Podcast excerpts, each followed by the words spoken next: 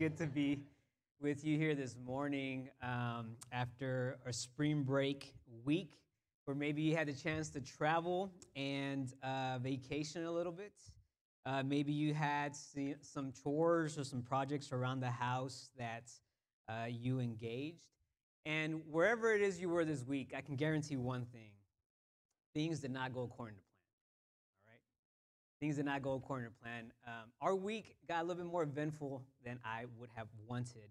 Uh, in preparation for today's sermon, I'd been reading the book of James and uh, been uh, just reminded of why we do what we do, what God's calling us to do um, in this life that He's given us. And I had every intention to, to continue to journey through Lent in like this very spiritual way. That I could come before you today and say, man, I, this is possible, guys. The spiritual journey, the submission journey, the uh, humility journey is possible. And it feels like because God knew that was in my heart, this week He made it a little bit more difficult for me. Um, so this week we uh, visited some family, and uh, in an effort to help, I uh, uh we helped organize some things that were uh, going on in, in, one of our family members' garage. And at the end of it all, you know, so I love to organize. I like to have things clean and, and just like uh, orderly. Um, there were some things close to the door of the garage, And I, I thought, you know what, I, I need to make sure this, this door can close properly. So I asked someone behind me, hey, can you push that button in the garage? I, uh, I looked, the, the road looked clear for the garage to come straight down, or the ground looked clear. And so the garage starts coming down, and all but two seconds later, we hear a big, loud thump. And I look over, and there is this bed frame uh, on the side of the rail where the garage door was supposed to come down.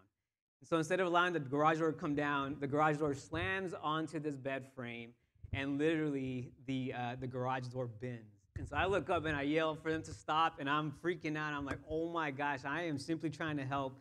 And I think I just made something here that was supposed to be an easy task very difficult and worse. So I get into uh, fixture mode, right? We call a, uh, an emergency company to, that could hopefully come and help uh, fix the garage door. I'm on the phone. They ask for pictures. I send it over. and uh, they say, hey, uh, just muscle it down. It'll be fine. Just muscle it down. I'll come out tomorrow. So I get up there on the on the ladder, and you can imagine I'm, I I am not a very handy person, and I am learning things as I go along. Now that we have a house, and so I'm up there on the ladder. I'm like yanking this garage door, trying to get it down, and I'm and as I'm doing this, it pops off the rail, and I'm I literally I'm about to drop the garage door off the rails. And so th- this is just getting worse and worse. I call the guy back. He's like, "Yeah, you're gonna need a new door. It's gonna be three thousand dollars." And I'm like, "Lord, please help me. I don't know what to do right now." Um, called another family friend. They came over. Finally got the door back on the rails. Got it down. Um, that night, go to sleep. And as I'm praying, I'm I'm uh, I'm praying, Lord, I I'm anxious right now, and I need you. Uh, I'm tired. It's been a long day. I don't have $3,000 to spend on a door that's not even going to be my own door.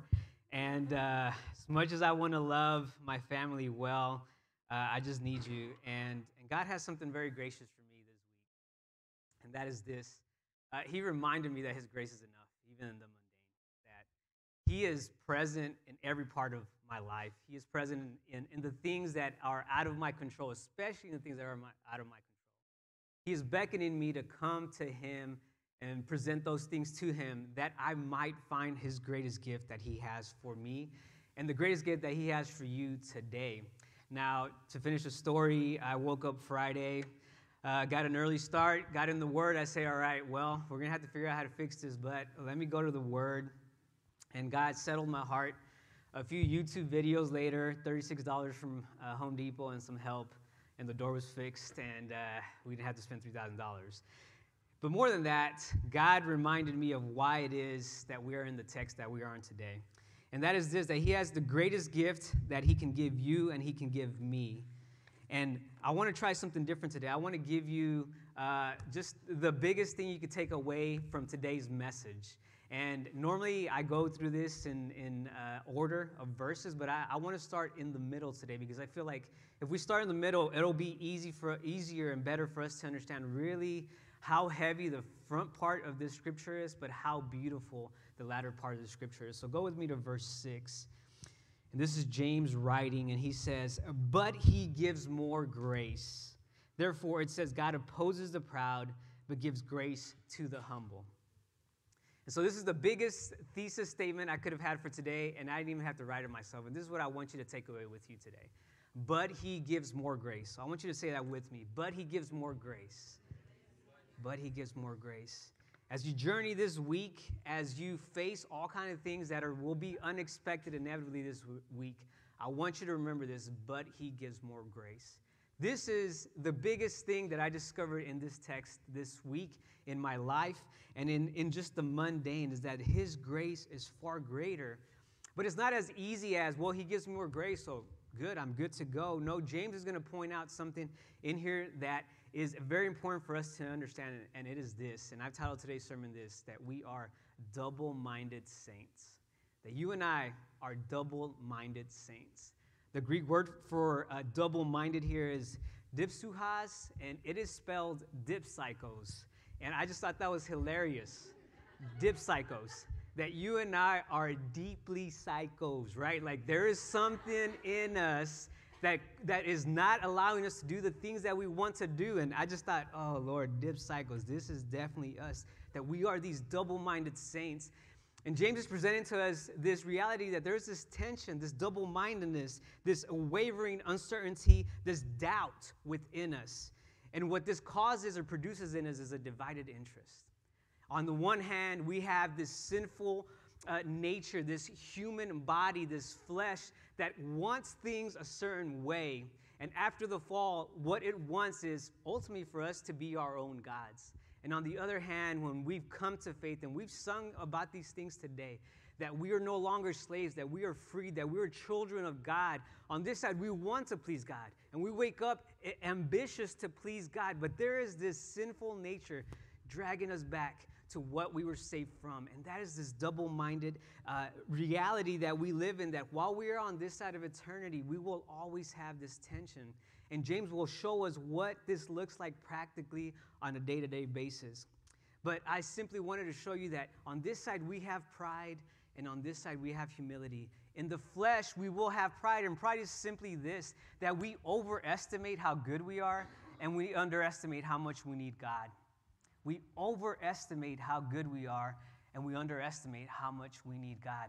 For me, it was so evident this week that even in the mundane, my initial reaction was to call someone. And I know it, almost seems like over spiritualized to say, well, I should have prayed in that moment. And yet, it really was in the word and in prayer that God settled my anxiety and my stress. And He showed me a different way. I truly believe it was God showing me something different, uh, a solution to a mundane problem. But in my flesh, I wanted to do things my way. I wanted to be the fixer, I wanted to be the savior. And God had different plans for me. And so on this side, we have this pride that overestimates how good we are, underestimates how much we need God. And this is our natural bent in sin.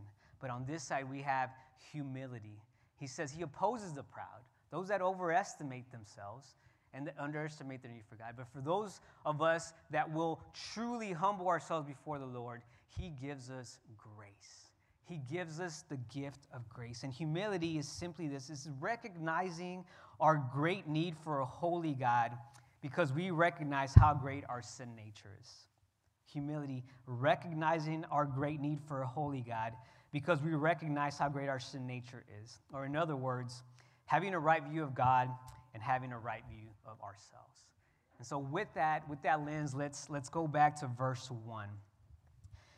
James says this What causes quarrels and what causes fights among you? Is it not this, that your passions are at war within you? You desire and you do not have, so you murder. You covet and you cannot obtain, so you fight and you quarrel. We don't have to go very far to see that the external realities are indicators of internal, um, uh, deep uh, sins that are in us, right? We don't have to go very far to experience this. Uh, probably the most famous question that I think comes up after our gathering, after we've spent time worshiping and lifting our hands and receiving the word and saying, Amen, and, and yes, Lord, your will be done in me. We walk out to the parking lot, we sit in the car, and the infamous question, What do you want to eat? And you guys know what comes after that, right? Uh, well, what do you want to eat? Well, Um, I don't know. Give me some options. Okay, what about Chipotle? What about we go home and cook? Nah, I don't really feel like that. And, and we, we spend the next 20 minutes figuring out what we're going to eat, and this probably happens more often than we would like. And then our sinful nature begins to rise up in us, something that your brother here struggles with a lot. When I think about Paul uh, talking about the thorn in his flesh, I feel like this is the thorn God has given me in my flesh, and maybe you can relate. And that is this deep seated sin that's called hangriness. And it's in me. It rises up. This is why fasting the past couple of Fridays has been good for my soul because this hangriness just, all right, you know what? I'm just going to drive somewhere and we're going to eat. And all of a sudden, all the joy and the praise and the humility that I, you guys saw from me in here goes away and it's because it's my flesh, it's my double minded nature, this deep psychosis in me that pulls me away from the humility that God's calling me to, right? And I know it's a, such a simple expression, but James says, no, it's actually deeper than this that, that the reason we fight, that the reason that we have quarrels, that the reason that hangriness exists in me is because there's something deep inside of me waging, he says the word war this is heavy. This is big. This is not something light. As hang- like the hangriness is a, pro- uh, a, a product of a deep war and internal struggle that is going on inside of me. Uh, when we left Ash Wednesday service a couple of weeks ago, um, I left. I was so excited and encouraged and motivated to go into the journey with Jesus for 40 days uh, to submit my flesh to Him. And I said, All right, we'll submit social media. And in our house, we decided to also uh, submit uh, processed sugars. And so I thought, you know what, this will be good, a good experience for me to submit to the Lord. And all but 20 minutes later, I get home, and my body is screaming to me that it wants a sleeve of Oreos. There is nothing I want more when I get home from Ash Wednesday than Oreos. It's like my body knew that I had said, Lord, I'm going to submit processed sugars to you. And as soon as I got home, is waging war against me. Bro, you need some Oreos. And these are the thoughts in my head. You know what? We, we really haven't started Lent yet. I could start tomorrow. Um, I'll have some Oreos tonight. You know what, Lord? You know, you know the, my heart. That's the important thing. You know my heart. Now, your brother didn't succumb, thankfully. And, you know, those first few days, difficult. That first week got a little bit better. Second week, a little bit easier, right? So we begin a journey. But what I simply want to show you is that something as simple as sugar was what, what I saw was it, it had this uh, dominion over me that as soon as I got home, it's waging war. And, and what James tells us here is that this war is happening every single day inside of you, inside of me. It happens in simple things like processed sugars or social media, or maybe it's food, maybe it's drink, maybe it's hangriness, whatever it is that you can identify. These external tendencies reveal our internal realities, that there is this war and tension constantly trying to fight for domination over us. And the word here for desire, the word here for passions is hedone. It's where we get the word hedonism from. That the ultimate pursuit of humanity, this philosophy that the ultimate pursuit of humanity is pleasure. And what we discover that James is showing us here is that this sin of pride makes pleasure our ultimate pursuit and godliness optional. The sin of pride inside of you and me makes pleasure our ultimate pursuit and godliness optional. And we see here that what the reason we fight is because I, I want things my way. My pride tells me this would be pleasurable. And so I tell you, we're going to do things this way. And you tell me, no, we're going to do things this way. And instead of having godliness and serving one another and raising one another up, we say, well, no, we're going to do it this way. And we begin to fight one another. And these quarrels are simply a, a symptom of the deep seated sin of pride that is within us, that is drawing us continually to, to seek passion as our ultimate pursuit. And so what we do is we place godliness as optional. And he gives us two quick cases on this. We desire and we don't have, so we murder. We covet, we don't obtain, so we quarrel and fight. And you may say, I don't, I don't murder anyone. Doesn't this remind you of some words that we, uh, that we heard last year when Jesus was speaking to us? And he said, If you get angry with your brother, you've committed murder in your.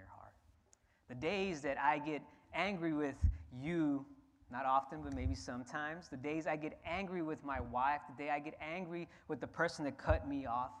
It's the days that I murder in my heart. And so I am not far from this text. Why? Because my pride is telling me things need to be my way. And when they're not my way, what's produced in me is not godliness, it is this anger. But uh, this goes even further, right? Beyond just our marriages, it, it, it becomes evident here in our body and, and in our church. Uh, Dietrich Bonhoeffer in Life Together tells us that we need difficult people in our life because it is where grace becomes evident. And we, in our life's journey to avoid difficult people, to push pe- difficult people away, and, in our confession today, was, it was, a beautiful reminder that we are called not to push difficult people away. In fact, God wants to reach difficult people with grace. And by the way, you and I are not the cup of teas that we think we are. Right? You and I are these difficult people sometimes. You and I are the ones that cause this strife.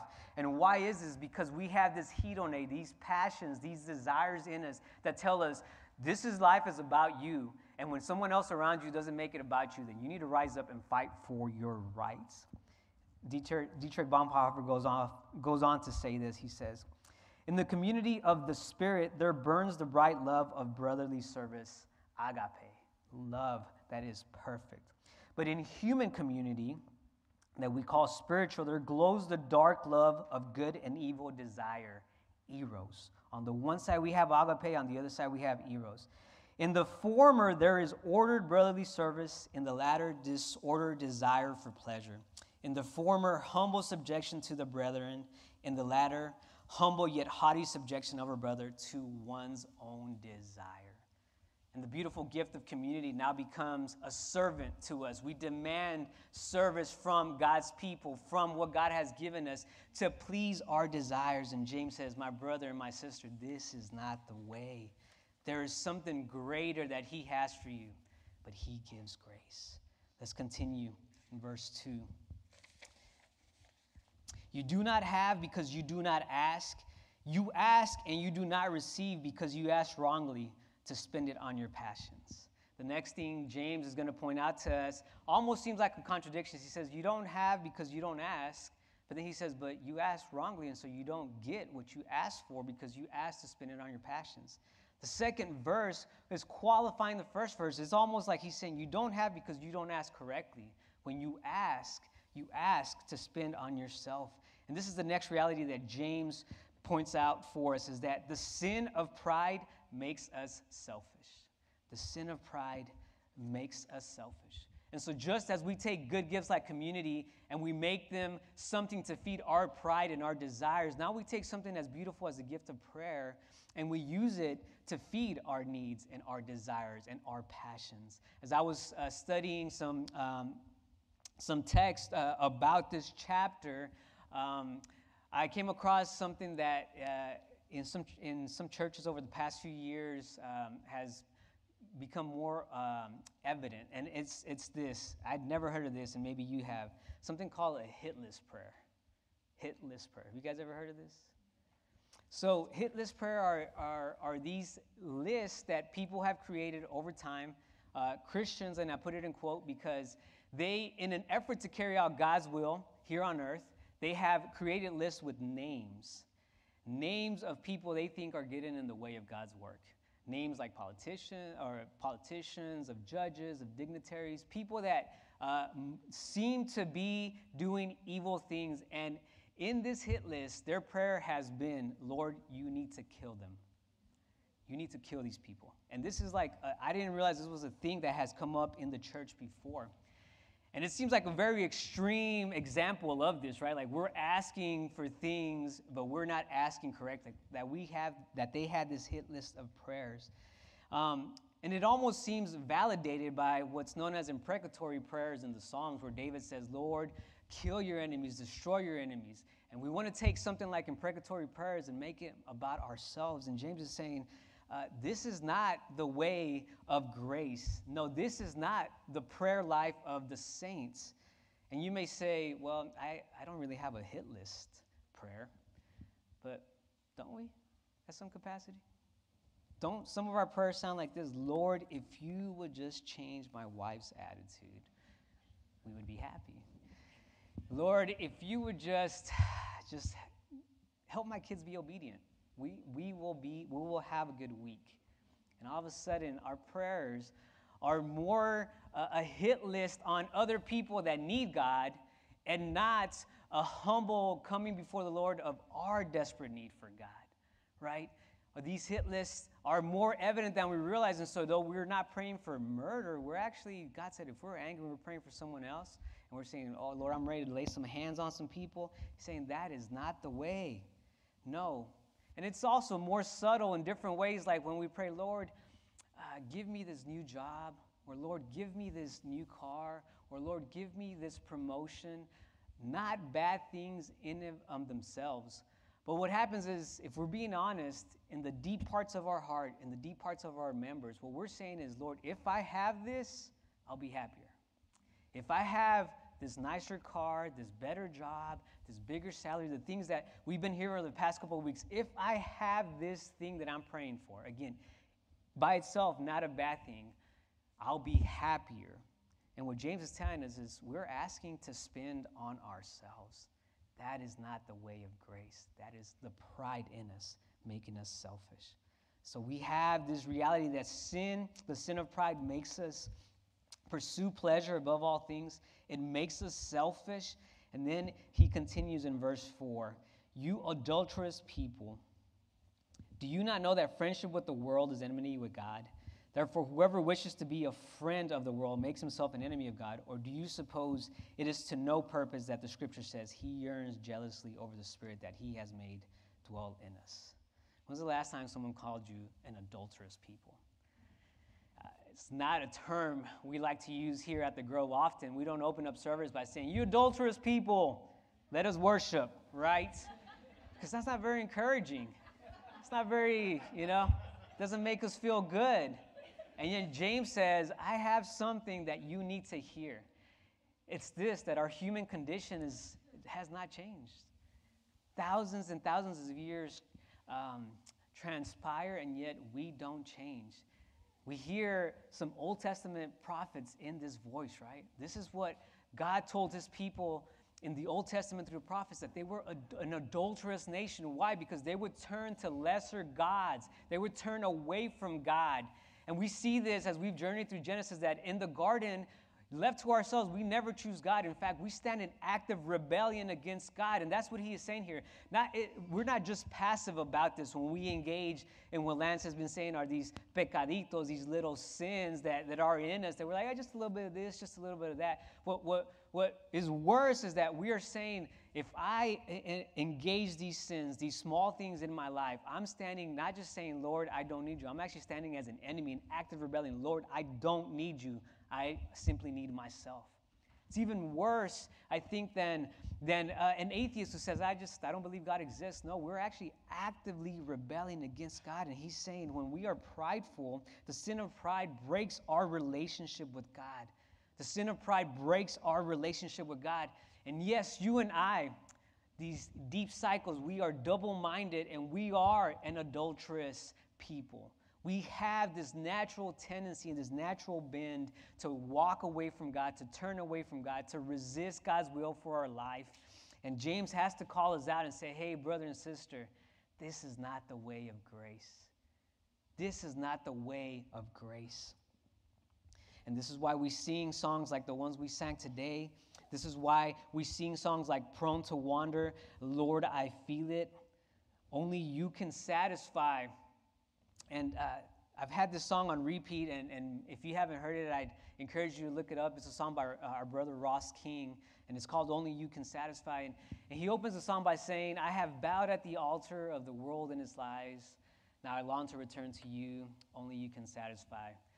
I have wasted affections on the things that you despise, but I long to return to you. Only you can satisfy. And I love that song because this is our everyday war that I, I, waste affections on the things that God despises, but I long to be close to my Savior. I bow at the altar of lesser gods and idols, but I long to be before my Lord more than anything. And this tension is constantly driving me back and forth but James says that's not the end of it. And he gives us verse 6. but he gives more grace. When I was taught how to write, uh, I was told never to start a sentence with the word but or and. And so whenever I come across sentences like these in the Bible, something sticks out to me. And this sentence, I love it because it is it's just I, I what I held on to this week. But he gives more grace.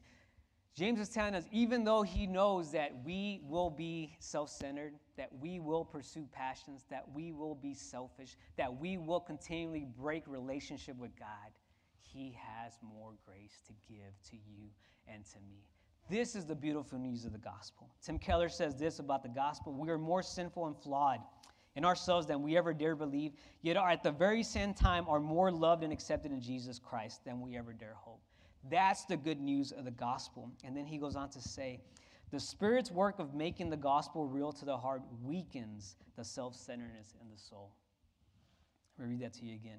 The Spirit's work of making the gospel real to the heart weakens the self centeredness in the soul.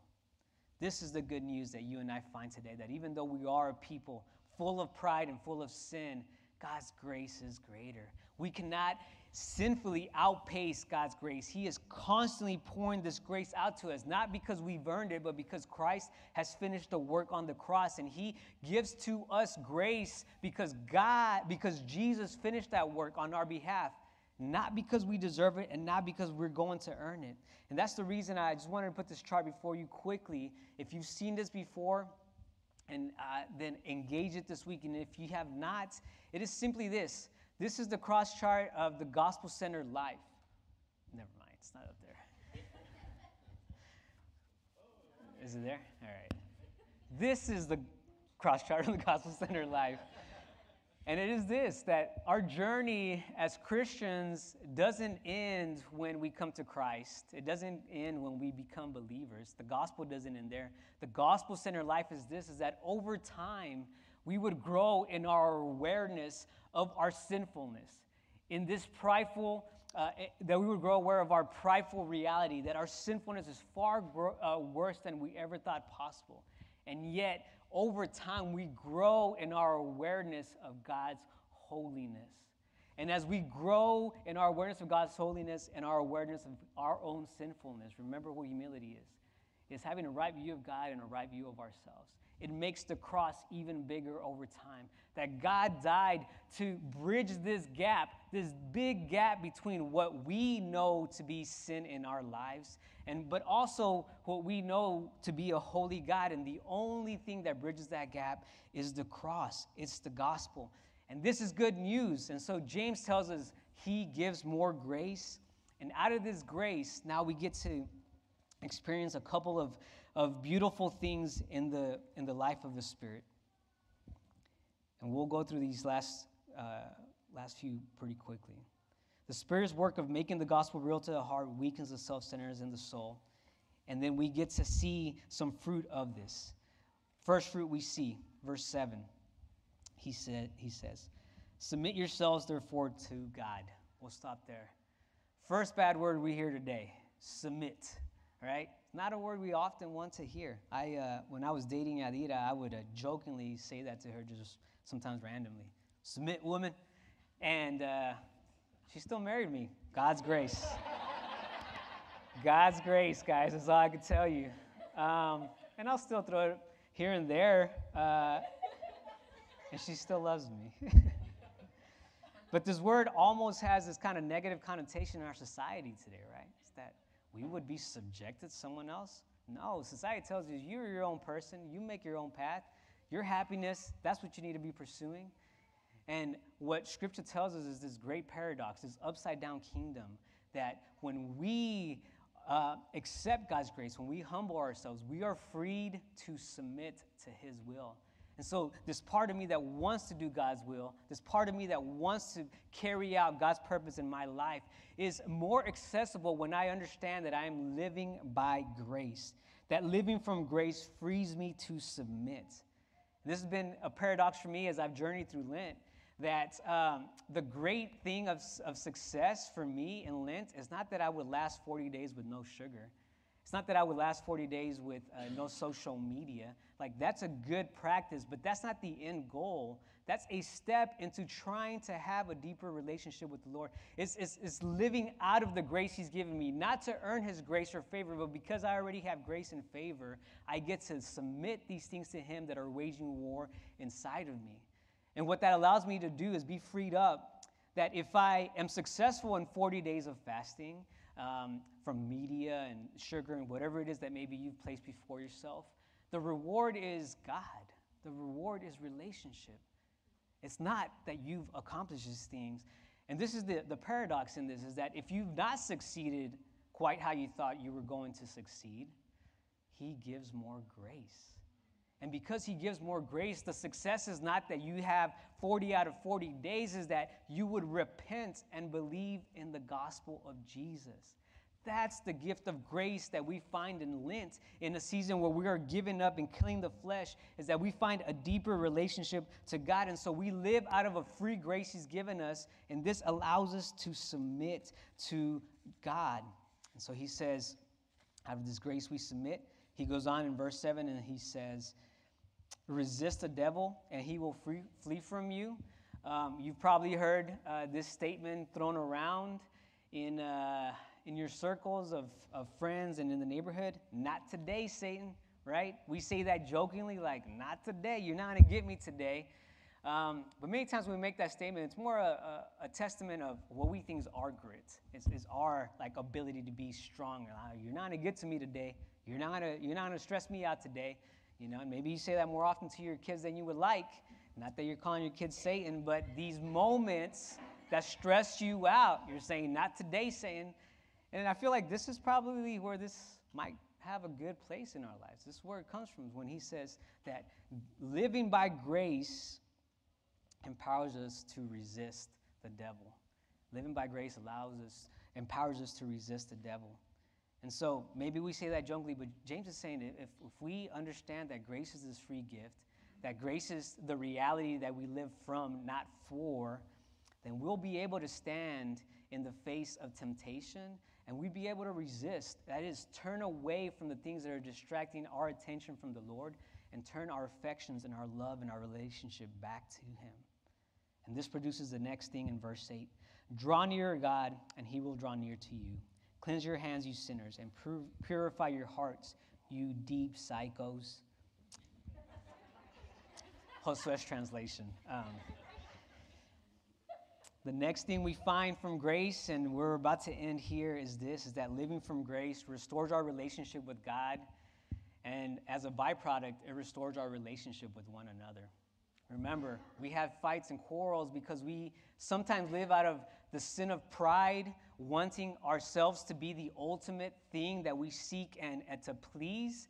And, and God is telling us when, when we understand His free gift of grace, we don't have to live for ourselves. I don't have to place myself above you. No, in fact, I'm placing Christ above all of us, and that is what unites us. And when we're able to recognize that, we're able to draw near to God.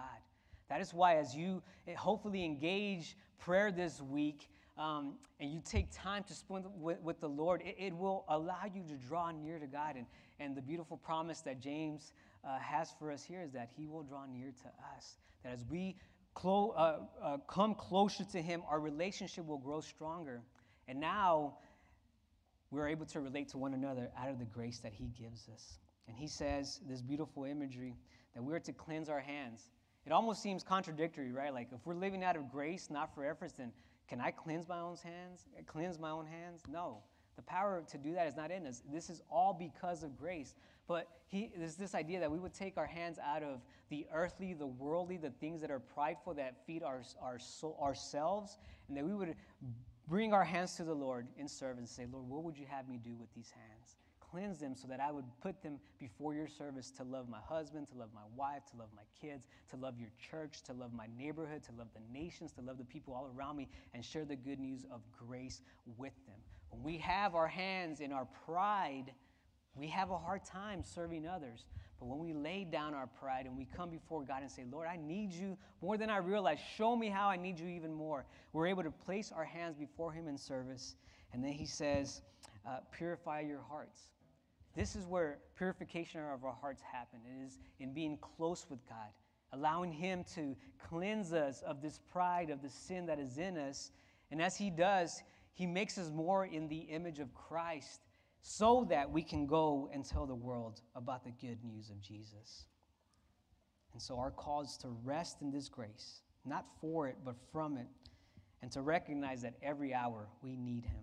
And finally, verses 9 and 10 Be wretched and mourn and weep.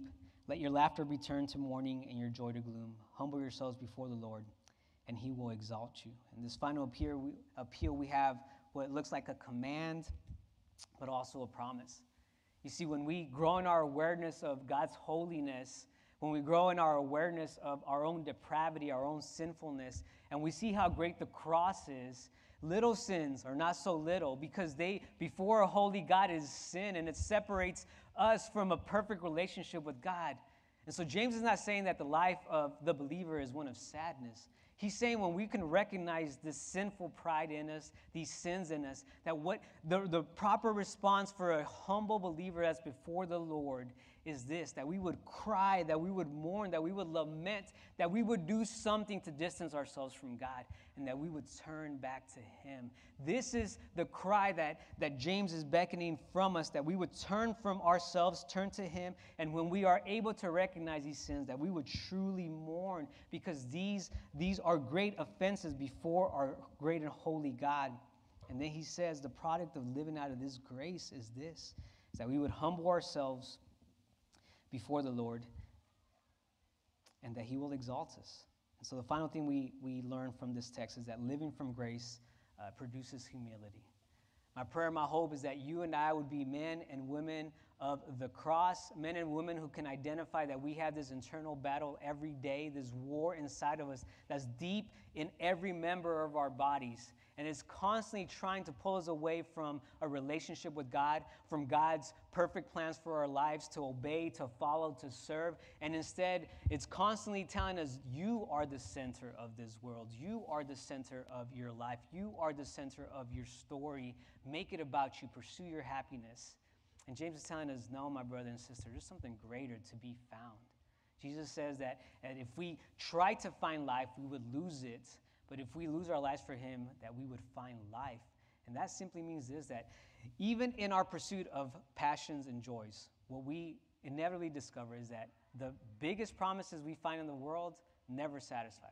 They never give us what they promise.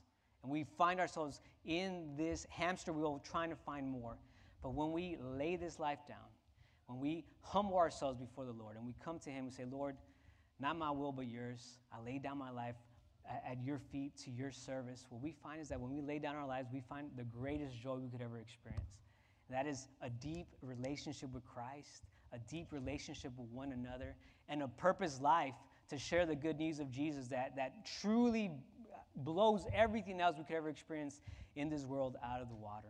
And that is what James is calling us to today, is that we would lay down our pride, that we would pick up humility, and that we would come before the Lord not as dipsychos or double minded saints, but that we would come in humility and say, Lord, I need you. Every hour, I need you. And remember that when you don't respond in that way, He still gives you more grace. Let's pray. Heavenly Father, we're so grateful for your gift of grace that is not earned. That uh, through Lent, as we fast and we try out new disciplines and we fail forward. Um, we don't do those things to earn your favor. No, in fact, we do those things because we already have your favor through Jesus Christ. We already have grace through the finished work of the cross. I pray that uh, even now you would awaken in us um, this grace to, to, to live a life out of this grace. That you would uh, allow us to see the deep parts of our hearts that are still not believing that you are better. And so we turn to lesser things. We turn to our pride. We turn to serving ourselves. We turn to selfishness and ambition. We turn to worldliness and stand in opposition against you. And you yearn for us. You, you lovingly pursue us that we would not go to the lesser things, but we would find the ultimate and the greater thing, and that is Christ. And so I pray that as we pray this week, as we spend time with you this week, as we continue to fast, as we continue to try to find success in our Lent journey, allow us to humble ourselves before you, to live out of grace, and to recognize that the greatest gift has already been given to us, and that is Christ. And that frees us to live for you, to live for your glory and not our own, to be a blessing to our brothers and sisters, to our spouses, to our kids, to our friends, to the nations. And it frees us, Lord, to truly be saints that continually and daily fight the good fight of surrendering to flesh. Let us be men and women who do that and do that often.